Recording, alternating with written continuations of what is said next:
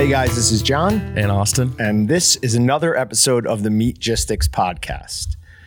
Now, for those of us or those of you just listening, in front of us, we have a yearly delight. One of our Meatgistics members, LKR Fletcher, sends us some of his candied smoked pecans every year. And they are a highlight. It's yeah. I mean, to say they're good is a massive, massive understatement. Um, I was good, let everyone in my department have a small amount, ate some, and then hid my bag because I wanted to save them. Austin, not so much. I took mine home and it's like gone Yeah. at this point. There's I actually looked at it last night. Uh, there's like crumbs in the bottom at this But the point. crumbs are good, man. Yeah, The yeah. crumbs are tasty. So these are pecans that he coats with, uh, I'm guessing, some mix of cinnamon, sugar, and I don't know what else. Something else. I don't know. I mean, maybe there's a little cocoa to it or something. Could be because that's like our cinnamon toast shaker. That's what like gives that a little extra kick Yeah. and a, a difference to it. Is it's got a little bit of cocoa in it. whatever it is, they are absolutely freaking amazing. Austin so wants good. Austin wants to reach out to him to get the recipe. I want it to be a once of a year, once a year treat. I will just send him a chat and ask him for for that. the Don't do it. I just I, I I can't not. I got I buy like the praline pecans from Costco in like the big bulk thing, and I could stop doing that. I can make my own. Probably be a lot cheaper. I mean, and that's it, and it tastes a whole lot better. That's fair. but Yeah, these are definitely better than what you're going to buy in a store. if I get the recipe from him, I won't tell you what it is, but I'm gonna have like a jar of them No, on my do that. desk at all times, Oh, come on. just to just to screw with you a little bit. I will walk into your office when you're not there and eat those. That's not a smart thing at all. Just so you know, I do have a camera in my office, so Oh. I can I can see what you're doing. It's actually a bad idea to have a camera in my office. Yeah, just a quick story. see what you're doing. Uh, my wife has access to it, so she she can see. And one day she got the brilliant idea that she'd make noise on it and try to scare me. And um, I uh, contemplated turning it off, but uh, I, I strangely I, I find weird uses for it at times. I've been gone so much in the last like five weeks. Yeah.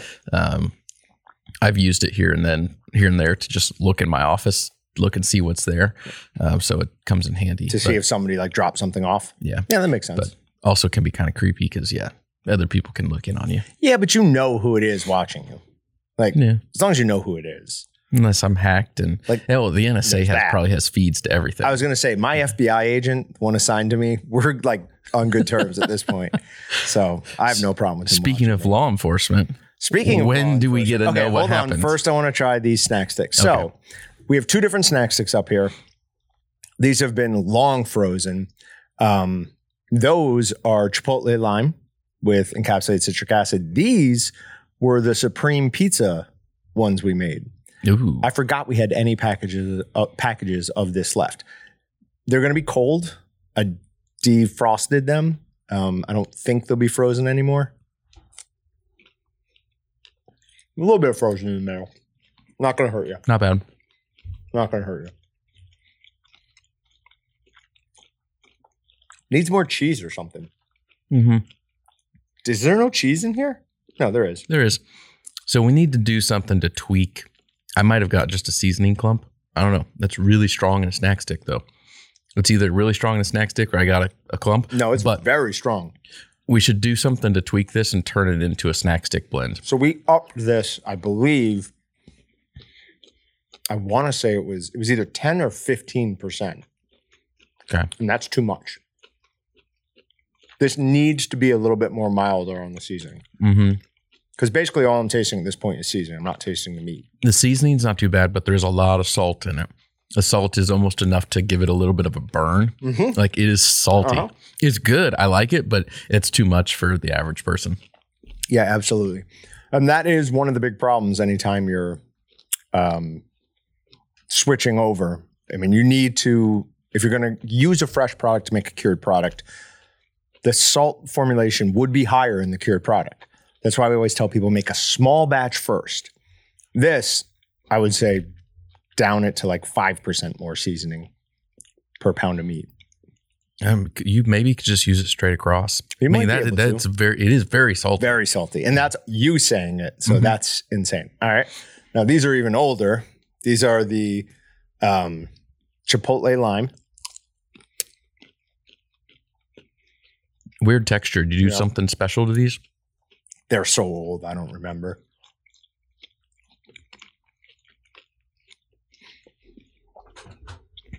Lime and snack stick is just good. I really like tangy stuff though. Oh yeah, so do I. Shoot, was this mine? Yeah. It's got like actually, so it's soft, right? I mean, part of that's using the encapsulated citric acid that's going to give you a little bit softer of a product. But the snap, I'm assuming the microphone's picking that up. I mean, it's a pretty significant snap. Oh, yeah, not bad. So, Chipotle and lime, not one I think about a lot when I'm listing off my favorite snack sticks, but it should be up there because you get the lime, you add the ECA, so you get more tang, and then that Chipotle's got some heat to it. It does.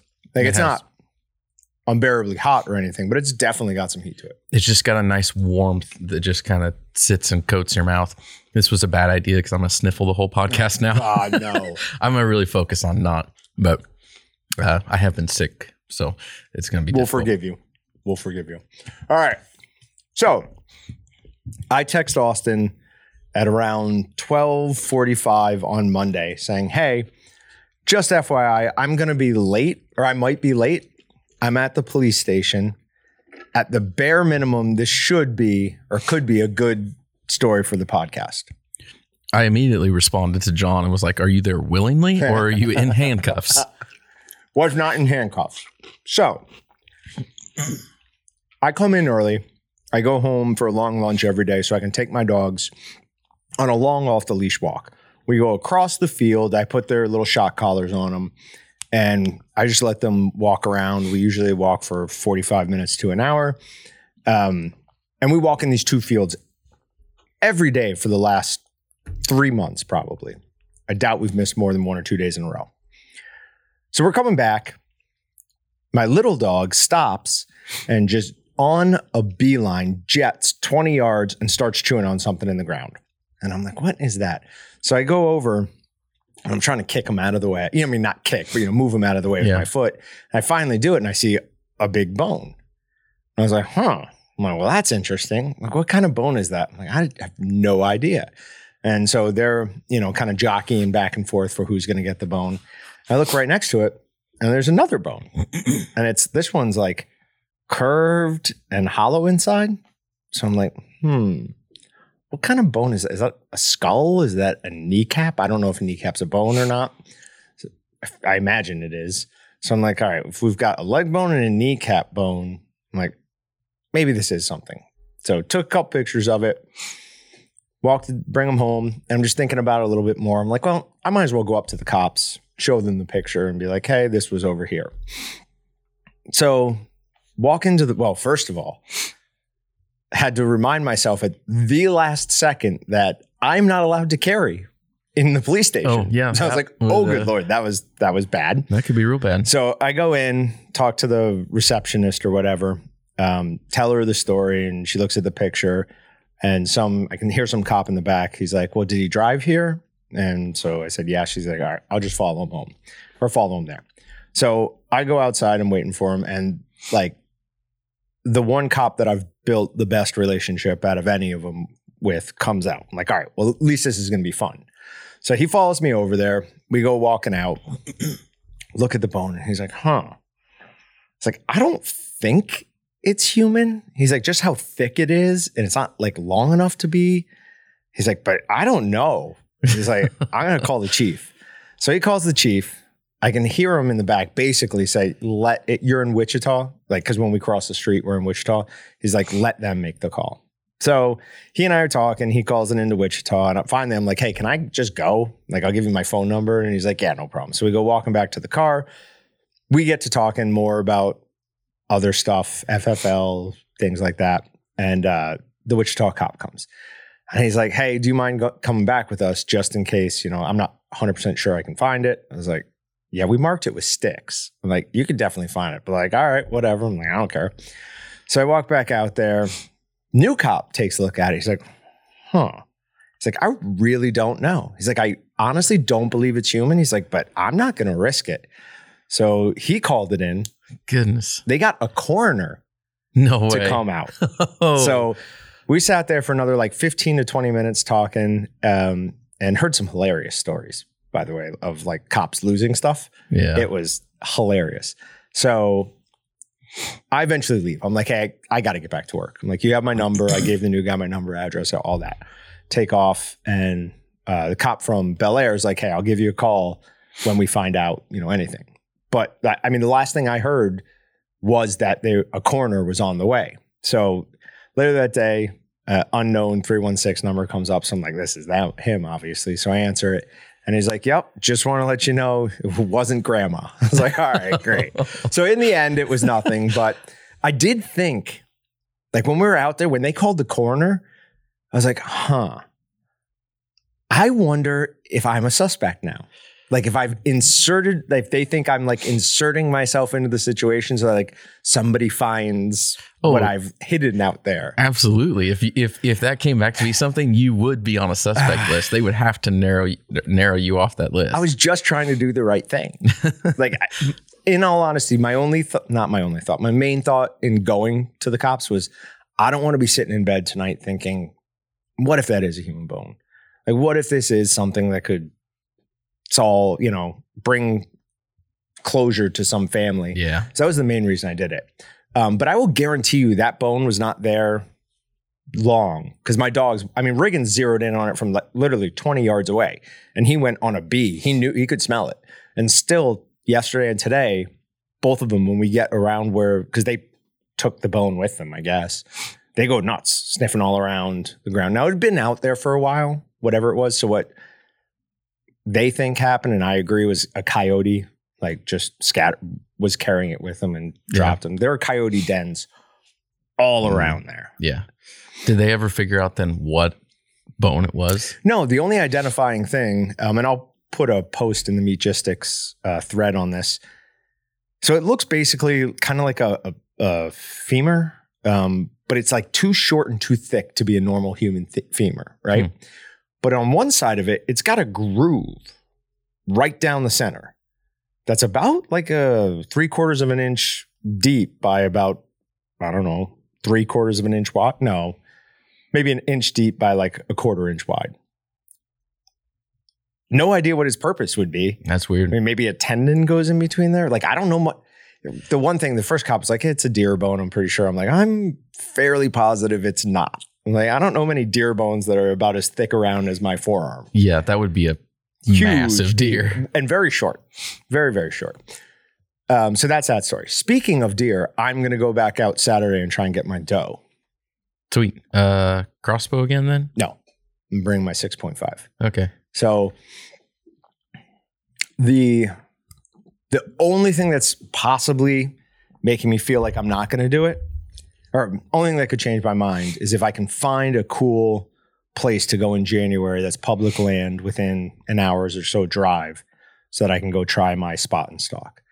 Because I'm very serious about wanting to try that. I might go anyways, even if I get a deer and just not shoot anything. Just to see if you could get Uh-huh. find something, stalk it, get close enough to to, to do it. To take it. Yeah.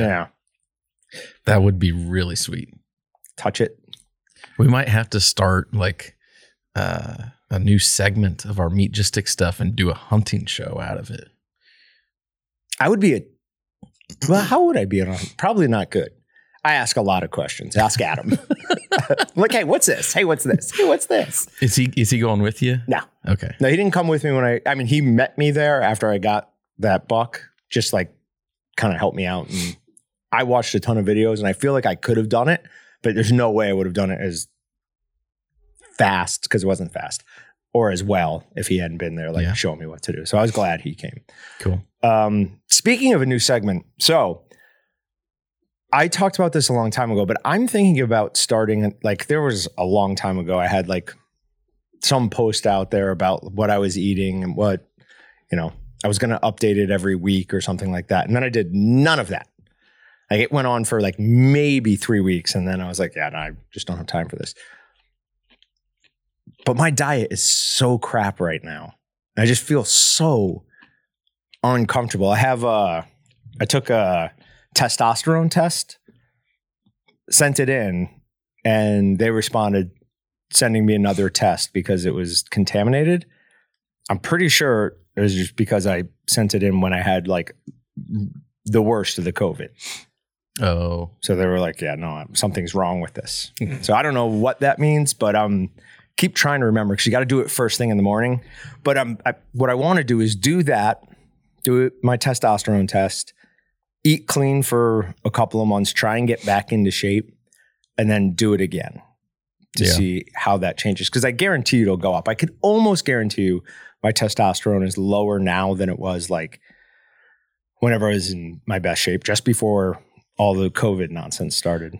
does diet and eating more meat, less meat, anything in particular affect things, or is it the the activity and working acti- outside of things? Sure, it, it all plays a part. Uh, diet absolutely plays a part, but more than anything, it's the amount of body fat and belly fat you're carrying. Mm. And like I said on the live stream, I was able to put my microphone on my belly for I think probably the first time since I've been down here. So I don't I don't really know what that means. Probably nothing good. I don't think I want to do a test and find out because I've had a shelf for a lot longer than you have. but that is kind of a plan. One of the things I'm I'm thinking of doing. Um, I I haven't stepped stepped on a scale, and I feel like I almost have to pre-diet to get myself up for stepping on the scale. That's usually It's what, gonna be bad. yeah, that's usually what I do. Like, because I don't, I don't want to know like where I'm at until like I'm like, okay, let's at least wait like a week to like lose some of the just Uh-huh. bloat and the crap, eat good for a week, weigh in, and then you're like, oh, I'm not as bad as I thought. but But I, you were. I, I actually just got on the scale this weekend. My wife was like, uh, we were talking about some different stuff, and she's like, she's like, I'm I'm weighing, and then she like pushes the scale over to me. She didn't say anything, and I'm just like, okay, Gotta Okay. face it. Gotta face it. All right. Hold on. So you know what your weight is right now? yeah. Okay. What if we have you ever been pepper sprayed? Oh no, I'm not doing right, anything do- involving pepper spray. Why not? It's not that, That- bad. No, It's not that bad. no, It's that is really not that bad. uh uh that. Mm-mm. That- what about those like ridiculously hot chips? ooh? That could be fun. Okay. but no. What do you mean? But no. I I have I have so many issues with with acid reflux and oh, stuff. Oh yeah. Okay. Then Like- then pepper spray is the better. Neither of those. You need to find find something. those were my two thoughts. Get the salt gun out. No, Let's that's do- not enough. Let's okay. Well, let's like instead of in the arm, let's shoot in the face. We got wear goggles. I don't know. In the that neck. would that would be better in the neck. than uh, any So of we have- other options. We have a what is it? Is it a weight loss competition? Because that's not necessarily worth anything. I mean, I could dump a bunch of weight just by stop working out. It'd have to be like a percentage of uh, body weight, not just total weight loss. Yeah, but even then, like I, if I- I stop working out, muscle will go away. You think just like that? Uh, I mean, just like that? No, but within a couple of weeks, I'd be six, seven pounds lighter That's from crazy. just doing that. huh? I didn't realize it would do that that fast. Yeah, muscle eats itself stupid fast.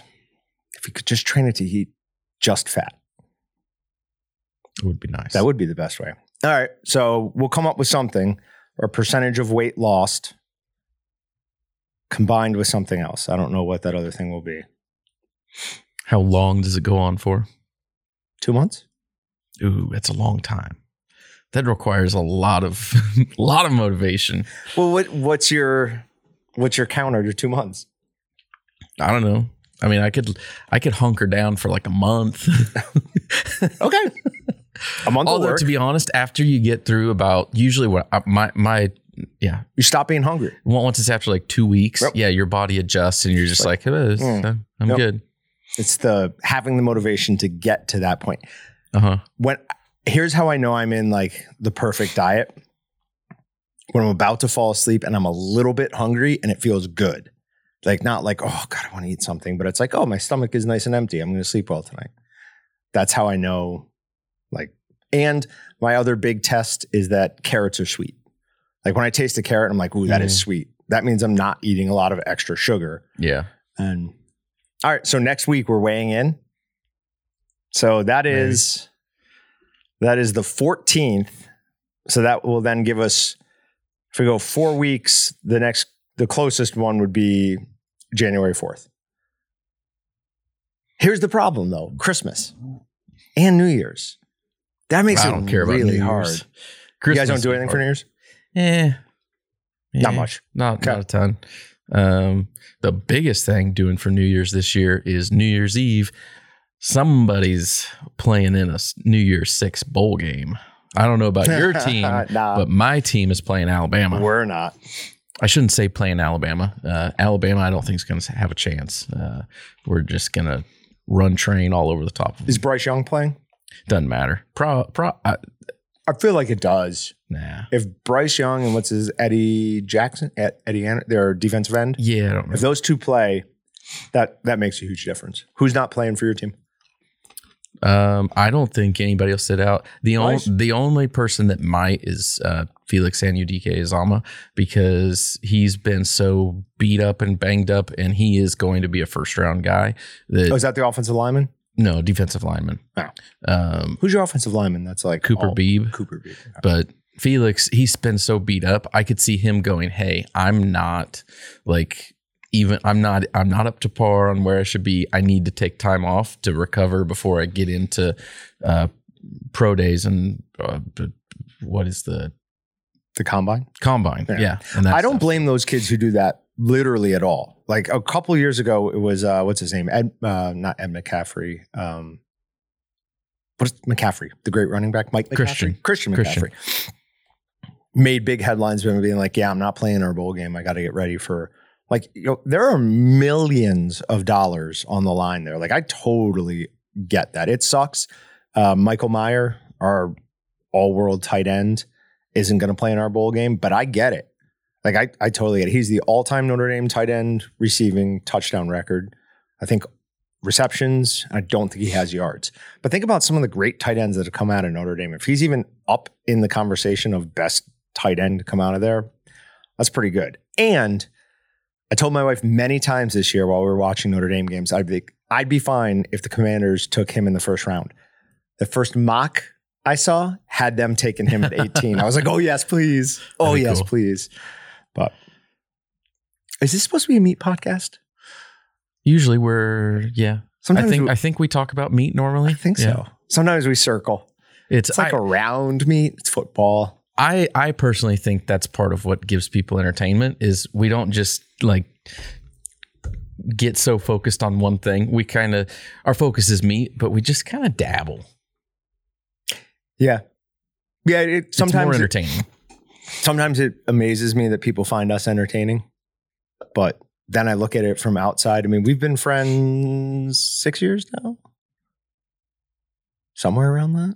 I don't know. I'm not good with time. It's got it's somewhere in there because I've worked here going on nine years, and I worked for you after working about two and a half years in customer service. So it's somewhere around that. And we've done a ridiculous number of live streams, now the podcasts, and just a, a ton of other stuff together. So I guess I can see why that would be amusing to other people. yeah. All right.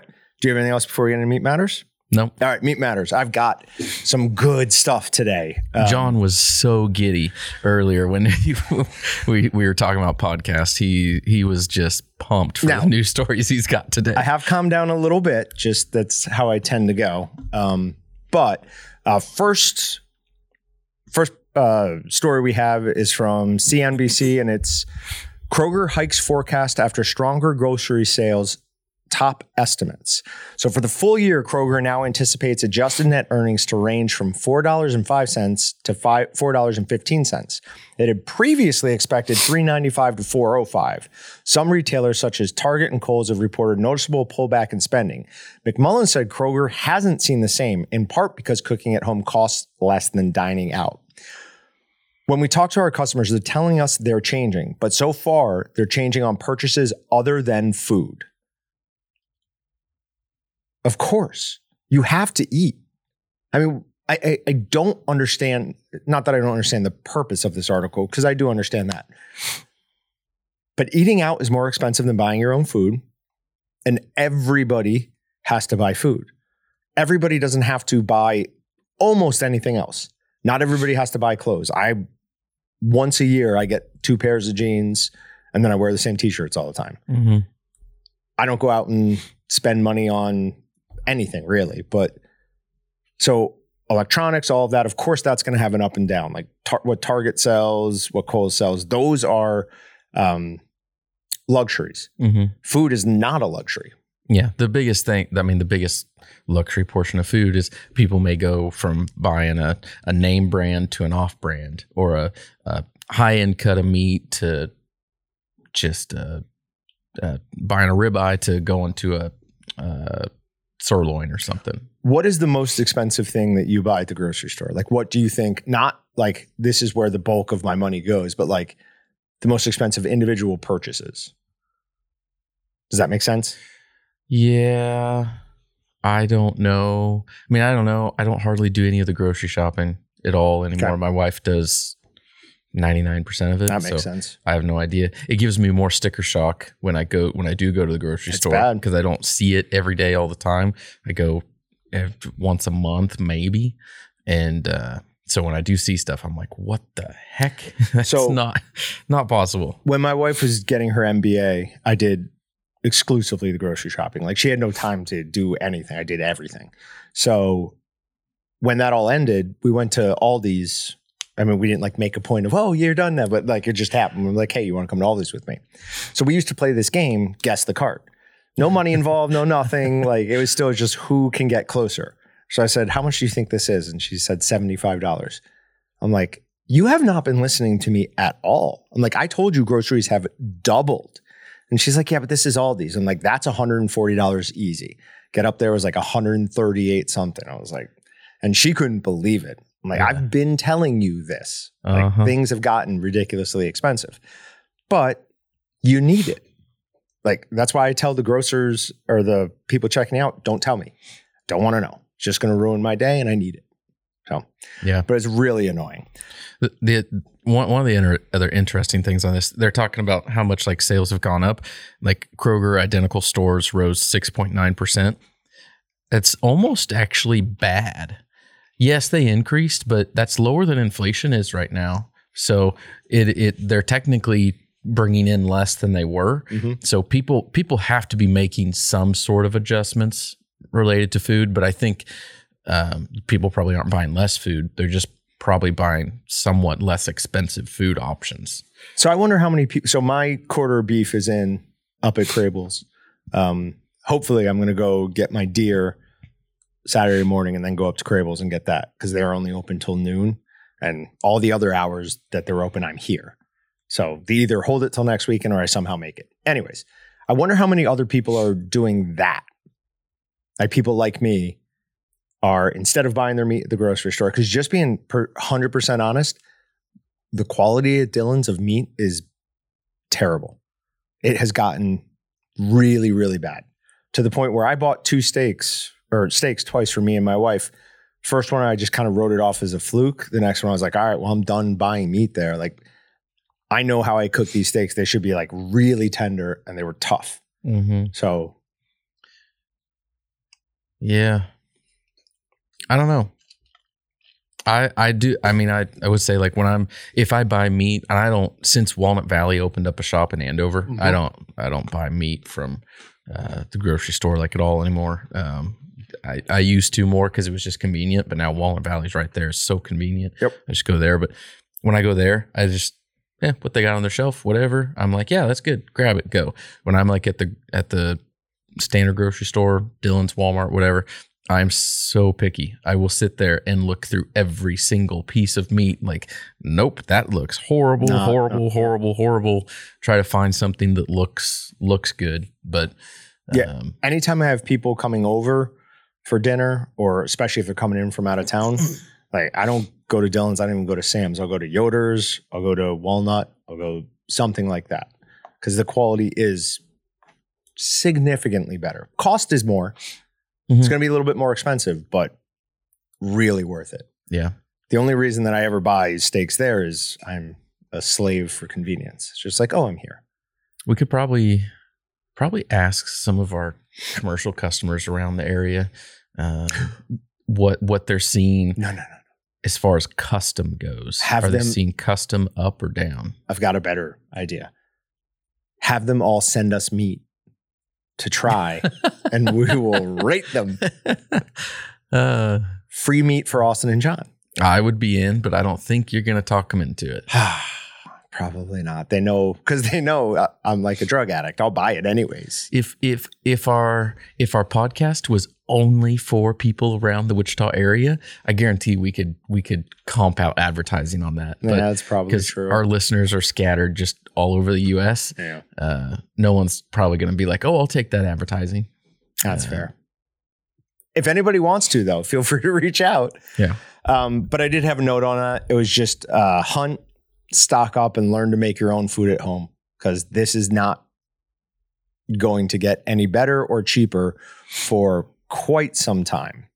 Um, all right. Now, this next article, part of the reason I wanted to do it, and I 100% will post the uh, pictures here or post the link here.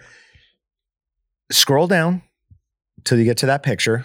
Uh, so sorry. The article is with no power to fend off poultry farms, neighbors live with stench and nuisances.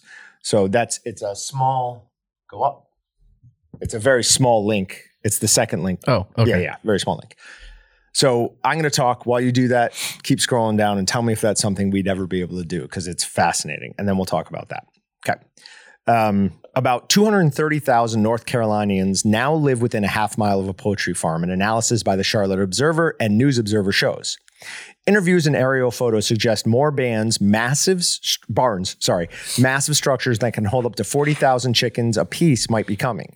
Neighbors within three quarters of a mile of a farm can have an increased risk of acquiring pneumonia, and those living within a mile can see the values of their home decrease.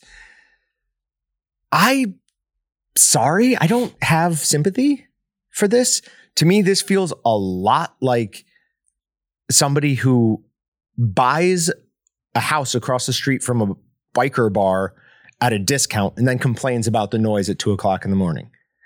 Like, it was there. You knew it was there. You bought it.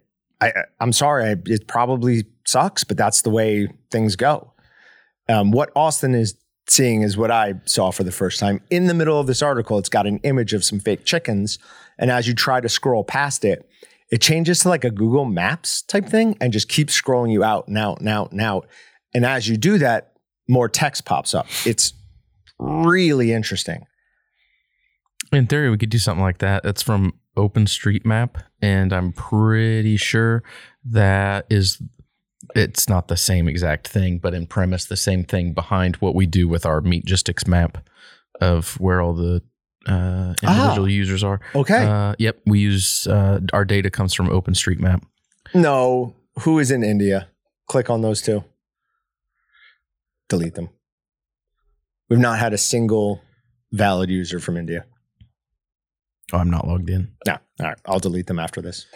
It's annoying. But I just don't, I'm sorry. Like it was, it predated you. Yes, I'm sure they smell terrible, but that's why you got your property for what you got it for, most likely. There's also, yeah, I don't know. I struggle with some of that stuff when people talk about things like that. The the I, I don't like if something was near me that I didn't like, I wouldn't want to move because I like where I'm at. But it would be it's different if if it's already there Mhm. or if something comes in. But it's we have a very big country. If you don't want to live next to a farm or uh, a ranch, some whatever whatever it is, like there's a lot of other places out there that that you can live. Even if something comes in while you're living there, you should have had time, notice, all of that to push back with the town zoning board. Like that got approved to be there. So that's the way the world goes.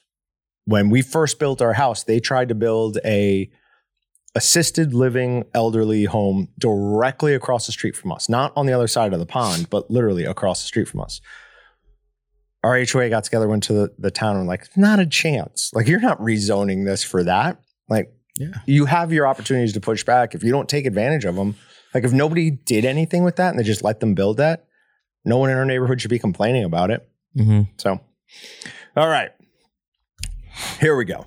This is the one that I was truly excited for. I'm shocked you didn't start with this. No, no, no, no, no.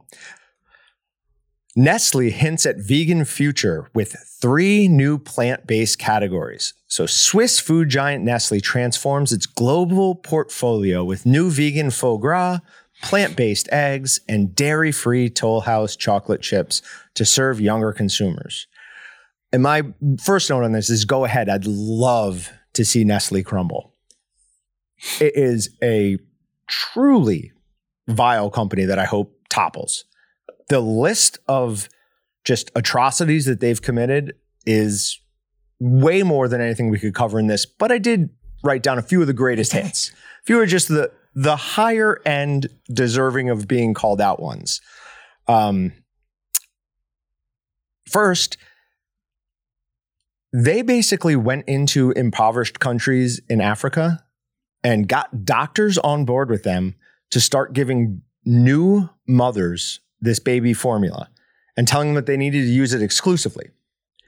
They gave it to them for free as a sample, specifically timed out so when the sample end, the mother wouldn't be lactating anymore. So it would interrupt her lactation cycle and they would have to use that formula. That is disgusting. Yeah. I mean, you want to talk about late stage capitalism? That is. If you're going to go after with, what do you want to call it?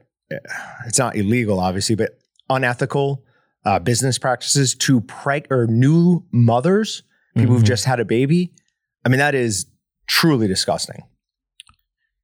Then they mine water.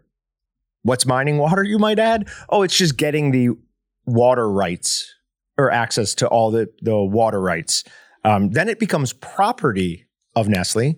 They tried to get water reclassified as a need instead of a right. Access to public water should not be a public right. That is Nestle CEO Peter Brabeck. He, I think he was CEO at the time. He's not anymore. Uh, they're also the largest holder of water rights in Michigan. Where's Flint? Wasn't that in Michigan? Yeah. Yeah. Probably Yeah. could have fixed that in a week if they wanted to. I didn't think about that, but Nestle, yeah, they bottle a lot of water. Oh, we're gonna get a to a lot of water. We're gonna get to more water stuff. Um, in I, I did not even know about this one, but through the 70s in Ethiopia, Nestle had invested up to about six million dollars, which is a significant amount back in the 70s, right? Ethiopia had a military coup where the military took control of the country and took control of all of its assets. Nestle's has been trying to get their investment back, still, I think maybe to this day, for $6 million through two famines. They kept trying to get their money back as that country was experiencing a famine where millions of people died. They were still trying to, no, I know your people are dying and starving to death, but we we deserve money. No response. He's shocked. He can't even speak. I'm just, yeah, I'm still reading and catching up. I didn't read ahead of time. Oh. Um, then we have the chocolate price fixing. Uh, they got together with Hershey's, Mars, and Cadbury, and they were sharing what their chocolate pricing was going to be so that they could fix the market. I mean, we talked about it like maybe the last three podcasts I've asked how much of our food industry is fraud. And I think it's a lot. Yeah. Uh, uh, yeah, it's one of those things, like I said before, like hard to know. You, you just, you hope it's not, but, you see, you see a lot of stuff that happens and you think, well, if something, someone does it here, someone else is probably doing it over there. Yes. And just not getting caught. Mm-hmm. So I, I, it just it frustrates me beyond belief that we can't even keep the most in, one of the most important industries in our country clean of fraud, dishonest business practices, um, yeah, fraud. I mean, that's what it is. Uh, then they were using melamine instead of uh, protein in baby's milk This was mostly a problem in China, but they were going to the milk makers and saying, This is melamine. It has zero nutritional benefit. It won't even, your body won't treat it as a calorie, but if you put it in your product, you can claim it has a higher protein count. Really? Yep. I've never heard of that before, so I had to look up and see what the heck that is. What, melamine? Uh huh. No. It's a synthetic protein, I think it's classified as. Huh. Uh, then, you know, I mean, worked with Mugabe, uh, the Zimbabwe president, emperor, whatever he calls himself, who kicked all the white farmers off their land and seized all of that. He, they worked with him to get milk from those farms that he had seized. So, I mean, that's pretty ethical. Um, and then the mislabeling and flat out lying about Poland spring waters. So they did a, a study. They claim on the land that they say they get all their water from Poland Springs that there's seven active springs. And somebody did the math. They're like, hey, if you really are getting all that water, we'd be able to like it wouldn't even just be an underground spring; it would be geysers coming up. There is no way that there's a spring feeding all this. You're just taking groundwater. That's just groundwater. There's no spring fed anything. They refuse to change. They refuse to make any adjustments. That's crazy. So go ahead, try to push your vegan nonsense on everybody. I will laugh as it fails. I, I yeah. I'm gonna I'm gonna have to like ban you from like bringing up like vegan stories. Why? No, well, it's just it's just depressing. Like every week, I know we talked about that before, where you talked about how how many news articles like when you when you go and look for stuff, how Yep. many are more on, on, on like a plant based meat, quote but not just plant, also the cellular, whatever you call that. yeah.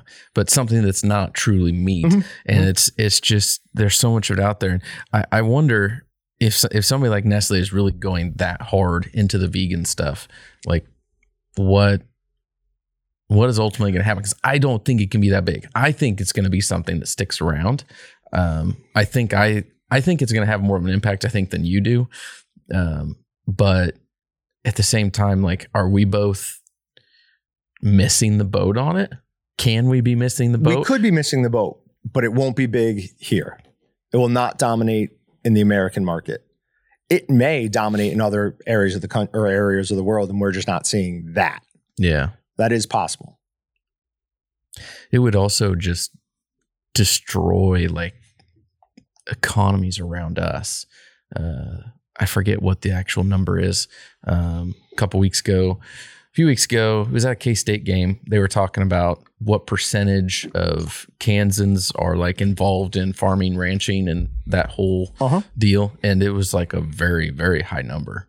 Um, I don't remember what it was. It's more than just a few people here and there. Sure. Um, but you you, So you- ch- you change all of that, and it would it would destroy economies. You're talking about not only just the rancher, but the guy who supplies the rancher with X, Y, and Z, right? Mhm. So, like, okay, yeah, I can see that that number being being fairly high around here. On the other hand, from a business standpoint, if there was a severe depletion in the demand or availability for meat, just generally in the U.S., people are still going to get it no matter what. Meaning,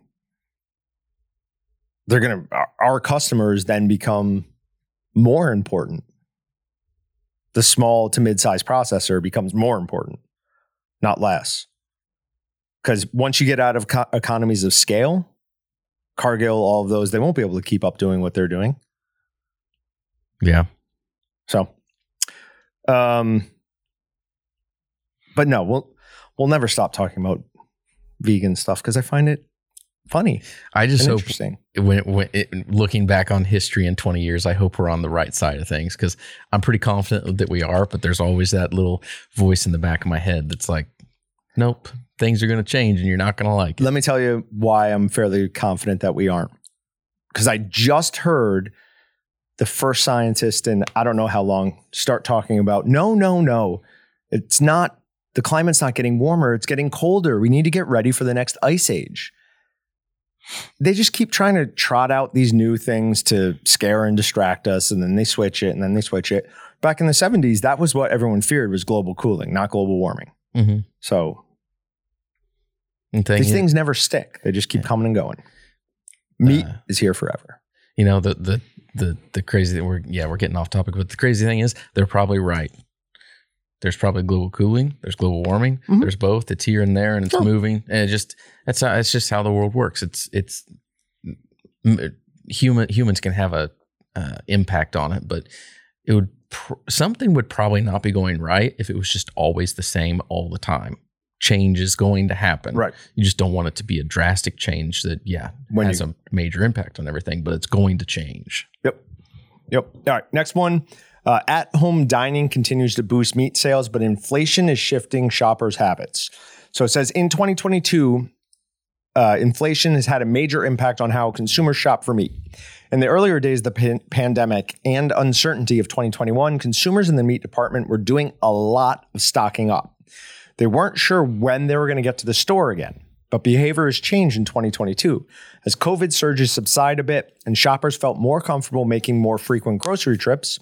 Just by the nature of the fact that they were more open, immediately you would have seen less volume per trip.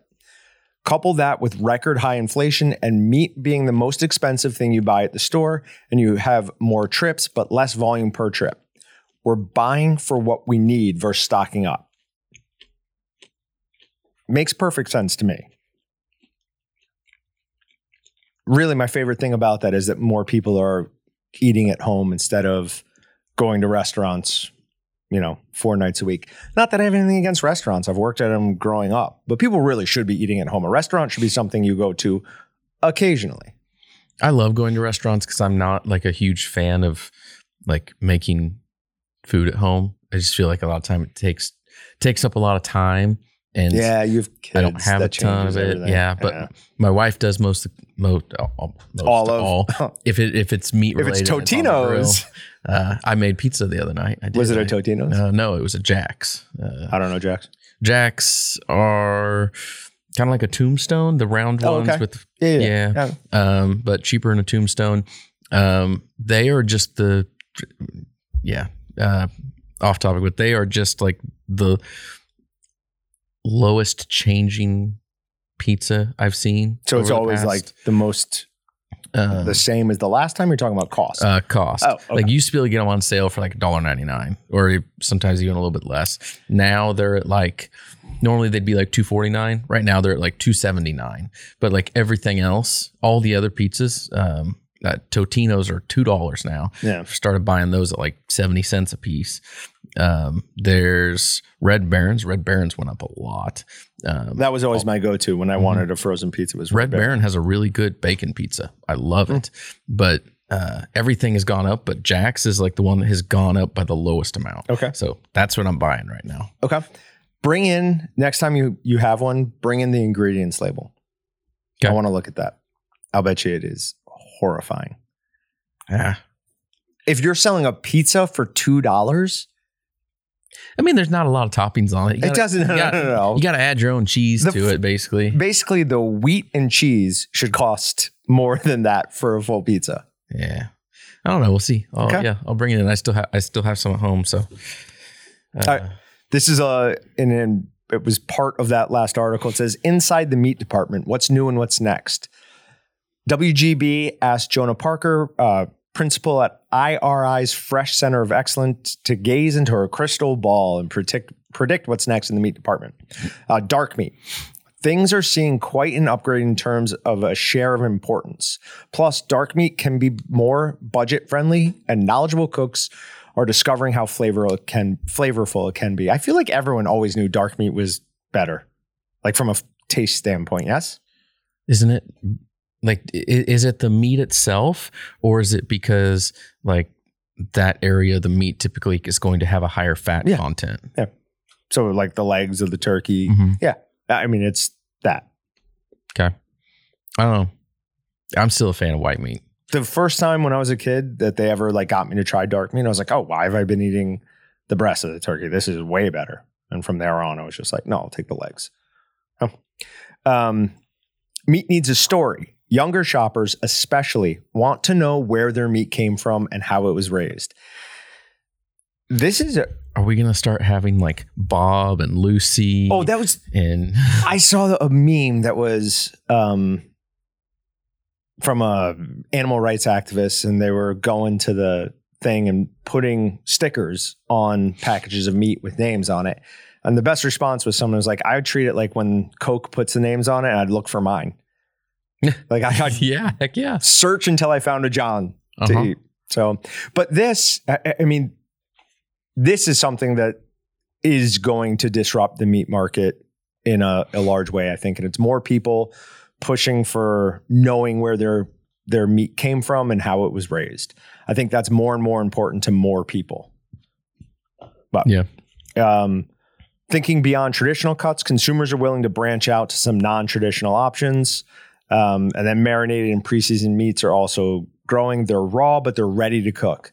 There are Americans that will pick convenience over anything else, like Austin. Uh, why smoke rings in meat aren't as important as you might think. Is from the tasting table. It says other cooking mes- methods like roasting or baking turn myoglobin gray upon reaching the correct temperature. Gray typically indicates doneness in meat. Absolutely wrong. 100% it s- indicates overdoneness in my mind. No, I know. I'm Mm. Yeah, just being like I like my rare steaks. Uh, a pink smoke ring happens when nitrogen in wood or charcoal smoke seeps into the outer, outer layer of meat before it cooks all the way. The amount of myoglobin, the temperature at which the meat is cooked, and the concentration of nitric oxide in the smoke all determine the extent of the smoke ring. Commercially available liquid smoke can also make a pink ring. I've seen countless videos of uh, chefs making brisket in their oven by using um, cure. They just rub the outside with cure, let it sit for 24 hours, and then cook it in there, and it's got a perfect smoke ring. Yeah. So it really is just nitric oxide. It's not the smoke seeping into the meat. hmm Yeah, I I am surprised at how many people like don't have any idea on that because like to me at least like eating meat that has like a big smoke ring on it, Mhm. I before I actually knew what it was, I was like, this isn't. I was like, this isn't. This isn't right. Something's not right. This doesn't have any more smoke flavor. It's not like it's different from something else. But um, I have seen more. Um, and the way I would probably do it, I don't do it because I just don't care about the appearance like that. I'm just I care about the flavor. But I'd mix up a little spray bottle and put a little little bit of sugar in it and use it as a spritz. Because a lot of people do that when they're barbecuing or smoking, anyways. is Yeah. They're going to spritz stuff with apple juice or something. You just do that, have a little cure in there, and uh, do the same thing as yeah, the smoke reacting and turning into nitric ox- nitric oxide. That's interesting. I don't know that I've heard of somebody spritzing it with nitric oxide. We need to do some testing on that. See if that would actually work. I wonder if you can do that in barbecue comps, or if that would be like illegal I would imagine it'd because you get Be illegal. really, really bright.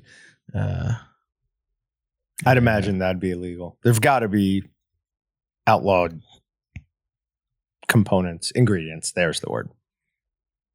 Um, ground beef taco has a surprising ingredient. This is from NPR. Oatmeal. what? All, uh, don't worry about it. All I said is no, it doesn't go away. NPR. We're not talking about that at all. Oatmeal in your tacos. Shut up. Terrible. like that just okay so some of the this just blows my mind because so many things in like the food world i feel like are opposites of each other in what people say they want think they want and then what they actually do and talk about is like oh we should do it this way um this being like um fillers that people would would absolutely lose it if if they went out to a restaurant and ordered a uh, cheeseburger and it was half filled with Mhm. other ingredients, oatmeal and whatever else to make it appear like you're getting more. Um, but then you could have a recipe for it online and people get excited because, hey, I'm gonna put oatmeal in it. That sounds great. Well, why? Because if you bought that, you bought that anywhere, you'd lose your mind because you want a cleaner label with less ingredients and you don't want fillers. But then it's like, oh, well, no, this is awesome. Let's do this. Let's put oatmeal in it. It's a great point. That's, That's an absolutely great point. But it goes back to people say one thing and do another. It's all virtue signaling. It's the reason uh, epidemiologist studies are useless. Is that the right word? Epidemiologist? I have no idea. Food journal is useless because people say, "Oh no, I only had this, this, and this." It's like, "Oh, you forgot the bag and a half of chips you ate and the tub of ice cream, fatty." Um, I take offense. you should. okay. I have a new hero, and their name is the skeptical cardiologist. Now, I have found a hashtag skeptical cardiologist, and I have found this guy's webpage, but he doesn't have an email address. And I don't think he has his own like social media.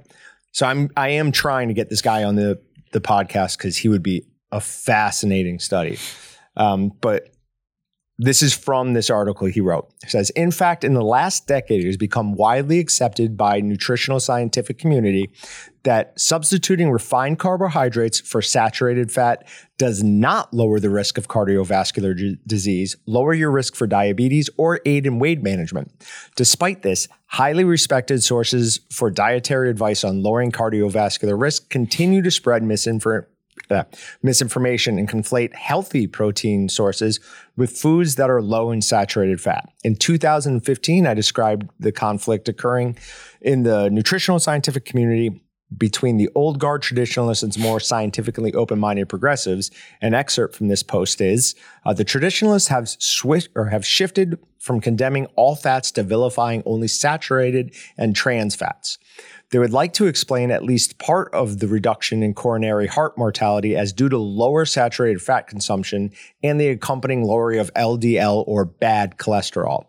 The SFA traditionalists, fortunately, are in decline, and more and more in the last five years, prominent thinkers, researchers, and scientists working on the connection between diet and the heart believe saturated fats are neutral, but sugar and refined carbs are harmful. Now, I'm going to continue reading from this just for a little bit more because I think it's really important. Although seven years have passed since that post, there has been only slightly incremental improvement in messaging, and the traditionalists are still in control of the American Heart Association and many other nutritional websites. I just checked what the AHA has to say about meat and dairy, and it's still promulgating the outdated traditional concepts. The AHA recommends choosing healthy sources of proteins, mostly from plant sources regularly eating fish and seafood, substituting non fat and low fat dairy products in place of the full fat versions. And for pre- people who eat meat and poultry, choosing the lean and unprocessed ones. Anytime, I, I mean, I feel like everybody at this point is, if you're paying any attention, knows that if something says low fat, run. Because all they've done is stripped out the fats that are good for you and you need and replaced it with a bunch of sugar or some other source of you know refar- refined carbs. There's a new term for uh, uh, corn syrup, and I can't remember what it is. They're calling corn syrup something different now, so people miss it on labels. Is it actually something different? Oh yeah, well, and it's corn syrup. It's still corn, syrup. It's corn still syrup. corn syrup. I can't remember this, but that maybe. Uh, in general, red meats such as beef, pork, and lamb have more saturated fat than skinless chicken, fish, and plant protein. Saturated fats can raise your blood cr- cholesterol and increase your risk of heart disease. First of all, the fact that the AHA is saying that, and I know that ingested cholesterol has almost nothing to do with the cholesterol in your blood, is a crime. Whoever is just parroting out this same old nonsense needs to be taken out of their job. Like you are giving people health advice that is in direct conflict with like what the current knowledge is. These are probably the same people who took $50,000 to write the food py- or pyramid and put carbs at the bottom. You don't get as upset about this as I do. I don't know as much about it because, uh, yeah, I don't know because anything I've ever done nutrition, I've I've mostly focused on just your total caloric intake and Sure. not caring as much about how I get there. So, It's just that I'm there. did you ever read about the Twinkie experiment? The Uh, high school teacher? no, he wanted to prove to his kids that it's just calories in, calories out. So he changed nothing, recorded how many how many calories he was eating in a day, and switched that all out to Twinkies. And he didn't gain like a pound, no change whatsoever. All the other things that go along with your health, other than your weight, all cratered. So yes, for your weight, it will stick the same, but it's going to mess with your hormones. It's going to mess with your blood sugar. It's going to mess with everything. That's I mean, take that's like taking it to an extreme though. Like I wouldn't like yeah, I wouldn't switch to a diet of just Twinkies. No, he You was trying to prove a point. Like it's still like you still have to have some sort of moderation to things, but how I don't know, how important is it all? Obviously if if if you were told like, hey, you need to stop eating meat, like that's gonna be hard because you stop eating meat and there's a lot of stuff that you're gonna miss out on. Who's You're telling me be- this? Is it God? Because if it's not No. God, I'm not doing it. Well, flip it to the other side and say, I'm only going to eat meat. There's still other stuff that you can miss out on by only eating meat, or maybe on what kind of meat you're eating. Uh, if, So if you're eating like steak all the time, it's going to be better for you than if you're just eating chicken breast. Do you know what scurvy is? Mm-mm. Scurvy is something that pirates used to get because they would go out in the ocean and have no uh, availability of like vitamin C. So, like, you get a discoloration of the skin, gums bleed a lot. It's a bad thing. So, all these people who are doing like just the carnivore diet, people are trying to figure out, like, hey, why are you guys not getting scurvy? Like, you're not getting any vitamin C, you're not getting any whatever else is in these citrus fruits.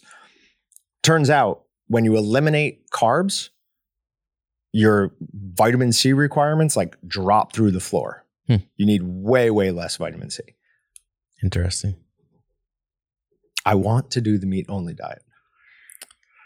But people keep sending me like these delicious Yeah. things that I have to eat. To be honest, if we actually do a uh, like a fitness weight competition, whatever we want to call it, uh, I would be very tempted to go to a mostly meat diet. Not going to be possible because I even even if I'm like watching what I eat, I will still eat pizza. It will happen. There is no way around it. It's going to happen. But do that one day a week. You have your one cheat day, and then you got six good days. If that is the attitude you go into this with, I'm going to beat you so embarrassingly that you'll give Oh, up no. by. no, no, no, no, no. Okay. I guarantee you, I can beat the beat the pants off of you. So you this. won't I still have you my. won't eat pizza once a week. Oh no, I will. I will eat my pizza and I will still beat you. Okay. Yeah. Okay. Gonna be interesting. Uh, from FSIS USDA, Kraft Heinz Food Company in Kirksville, Missouri establishment is recalling approximately 2,400 pounds of ready to eat ham and cheese loaf products due to possible cross contamination with under processed products. Uh, the U.S. Department of Agriculture's Food and Safety Inspection announced today. Basically, what happened is they sliced these on the same slicer that they uh, sliced something that wasn't cooked and then didn't clean it in between. hmm That's. I don't know. I don't know how people do it. Like that's why we've talked about this before. But deli meats, when when there's warnings issued because of X Y Z to not eat some sort of processed meat or deli meat, that's that's what it is. The deli meat in, the, in and of itself is not the safety issue. It's cross contamination from Oh, wow. something else. I just remember, Uh, I, I now remember you telling us we that. talked about that when talking about like uh my wife through pregnancy Mhm. she was told by doctors like don't eat don't eat deli meat. I'm like no it's not the deli meat. It's the deli meat where the deli meat was. Eat it from a source that's okay and you'll be fine. But yeah you run into something like this and it was something something else contaminated it. That's how you get sick off of deli meat. Did you talk to a doctor about that? Were you like in a doctor's office when they said no deli meat and you're like, hey, no, it's because of this? Or did you just tell your wife that? i just told my wife that Hmm. why Did you do any research after it? no Hmm. i don't think so Like, how do you're very confident on this? Oh, very confident. how? Why are we so confident? I don't know. I don't know. I, I I don't know where I initially got some of the information there. Okay. Like it's something that I've had in my head for the past 12 years. I Do you think know. maybe it was like at one of these classes we went to? or might have been? something? Yeah. Something I picked up along the way. Okay. You said 12 years, so it wasn't something I said. So I'm good. No. Yeah. Okay. Uh, So they're actually just trying to prevent food poisoning? basically. Okay. yeah. What's the deal with sushi? Because those are two things I know women can't eat. Oh, I mean, sushi in theory would be kind of the same thing. Your sushi's if it's if it's real sushi, it's never been thermally processed. Right. It's still in theory been it's like reverse. You freeze it so cold that it kills everything off inside, but then you're still preparing it in an environment and that I think is where you're picking stuff up Yeah. it's it's kind of like uh, steak. You can you can cook a steak to 100 degrees on the inside. The outside is where all your contaminants are. Where it touched something else, the surface has picked up something from something else. The inside of the steak, you do not have to cook that to a temperature that kills all the bacteria. You cook on the outside, the inside's basically raw. Eat it, you'll be fine. You don't even need to cook the outside, as I've demonstrated multiple times. Yeah, I would still do that. Eh, You're you're maybe, maybe not. You're you're you're playing a risky game. Okay. Or, but- or this is the person who is cleaning that, and that's why they didn't get it done. That girl looks 10. so, Wisconsin based slaughterhouse cleaner ordered not to hire any more minors. I don't even think they were fined. We talked about it a couple weeks ago. There was all the allegations of like high school kids working the night shift at the meat processing factory cleaning stuff and then going right to school because we talked about I had jobs but I never I never went right from my job to school so I mean that kid looks That's crazy. 10 right Is that a stock photo or is that a real I, I have to imagine it's a real photo where do you get a stock Oh, no. photo of a little kid underneath a meat processing Department machine? of Labor court filings. Yeah. Like that is what the photo is from. So yeah, that is a legit photo. that is a young girl or boy I can't tell That's crazy. Yeah. I don't know. So, uh, and then last one. Um, this has been my favorite story of the last, I don't even know how long. It says Georgia sheepdog fights off, kills eight coyotes after pack attacks his sheep. So I think they've updated that to 11. Um, I saw an interview with the, the guy who owns the dog, and he said he came out in the middle of the night. He has two dogs in there. One dog had all the sheep back up in the corner of the pen and this dog and the coyotes were inside and outside the pen. He's like, it's like, so he ran up, killed that one in the pen, killed this one in the pen. And he goes, then he came over the fence and he goes, and they had about a half hour running battle just going up and down this creek. And he's like, he didn't come back. He's like, we went looking for him the next day. He's like, and we just kept finding more and more dead coyotes. It's like when we knew they got him too, because we found parts of his tail. It's like we couldn't find him for you know a day. He's like, we talked to all the neighbors, everybody, because he's a big dog, and he's obviously injured. We didn't want him, you know, anyone to like be scared of him or you know, but also to avoid him if you see him because he's in pain. Uh, they eventually worked with uh, Lifeline Animal Project, who paid for the surgery, but he just turned back up two days later. Said he went out into the sheep pen, and they have some like little chicken coop type thing, and he was in there. So he just popped his head out, and it- the guy said it looked like somebody skinned him. So they put him back together pretty well because that picture he looks mostly normal. He lost sight in one eye, but that dog deserves full retirement.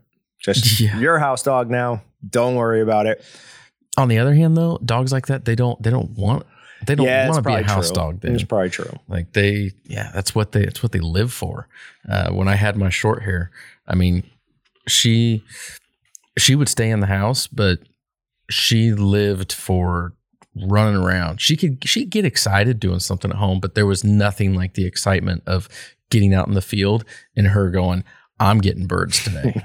so, Yeah, it's what they're bred for. It's what their genes are telling them mhm. they're supposed to do. All right, so that is my favorite story.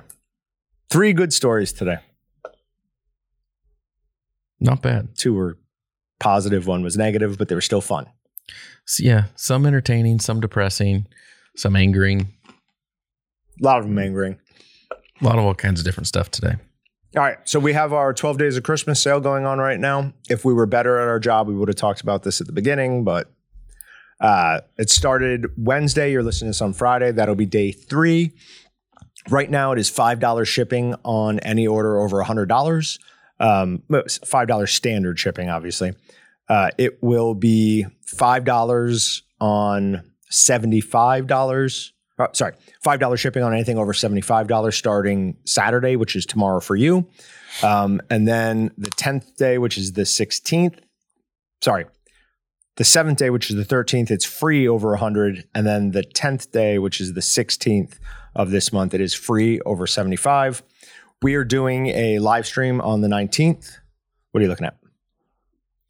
Pretty, su- pretty sure it should be the 13 days of Christmas for the date that you have it start and the day you have it end. Oh, it ends on a Sunday. Oh, I thought it ended on Monday. No, we're gonna have our live. We're gonna keep it going till Monday, Okay. but there's a reason it's not 13 days. Okay. Um, what was I gonna say? Yeah, we're gonna do a live stream. Uh, big news on that is November's winner did not claim their prize. Really? Know, that is the Victorinox knife and sharpener and apron set. So we'll give that away live December 19th? Yep. 19th? 19th. 19th. So I put a post out on Meatgistics about it. I already have it up at waltons.com slash live.